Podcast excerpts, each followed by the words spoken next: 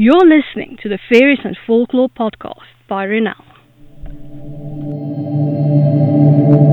I'm dark fantasy author Ronel Janse van Vuuren. With nearly a decade of digging around in dusty folklore books, researching creatures of imagination that ignited my curiosity, I'm here to share the folklore in a nutshell and how I reimagined it for my writing in An Origin of the Fae.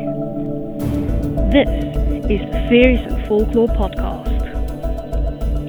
Hi, I'm your host, Ronel Janse van Vuuren. You can just call me Ronel. In today's episode, we're continuing our exploration of the realm.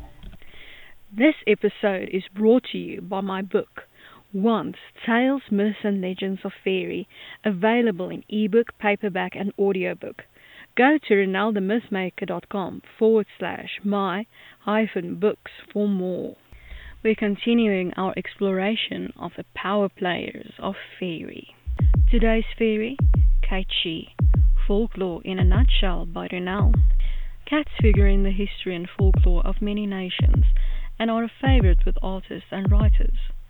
Everyone knows that cats have nine lives, and this law comes from their apparent durability as they survive falls that would be fatal to others, their nonchalant attitude that can be perceived as a lack of any instinct for self preservation, and the way they seem to stare right through you. Black cats seem to chop off at every corner. Since medieval times, they're seen as either witches in disguise or as familiars who work with witches and thus harbingers of black magic. Seeing one from behind is a bad omen. If it walks away from you, it's bad luck. If it crosses your path, it's bad luck. And it is even blamed for putting its nose to that of a newborn baby and sucking the life out of it. Except in the UK. There, black cats are held as being good luck, and white cats, apparently the color of ghosts, are held to be unlucky. In ancient Egypt, Bast is the goddess of cats. She is portrayed with the head of a cat, and as the protector of cats, she is usually depicted a beautiful black cat. In Norse mythology, Freya has two black cats who pull her chariot. Seems not everyone equates black cats with death and darkness. In Ireland, though, a black cat with a white patch of fur on its chest is known as the king of the cats, Cait Sith or Grimalkin. This cat is indeed a fairy. The only way to keep this mischievous cat happy is to leave out a saucer of cream. Even Shakespeare has Grimalkin in one of his plays. Macbeth, Act 1, the first witch says, I come, Grimalkin, when a feline familiar calls. Whether you believe them magical or not, if you stare too deeply into a cat's eyes, you'll see visions of a fairy world which spies on you through those self-same eyes. Or maybe that's just the pain of getting scratched after challenging the cat. And now for my interpretation of the Cait Sith in an origin of the Fae, Cait Sith.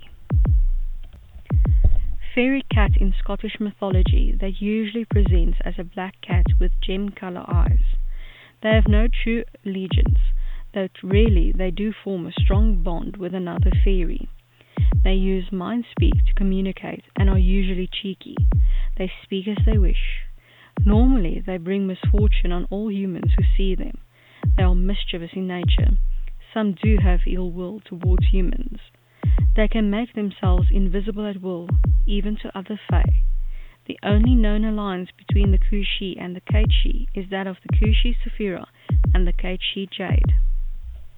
As a little bonus, let's look at Cait Sith or fairy cat in Afrikaans, Fiki kat. Remember that you can get a transcript of this episode in the description. If you're new to the podcast, why not go and grab your free copy of Unseen, the second book in the fairy tale series, on my website, renaldemythmaker.com. Loads of folklore, magic, and danger await. Take care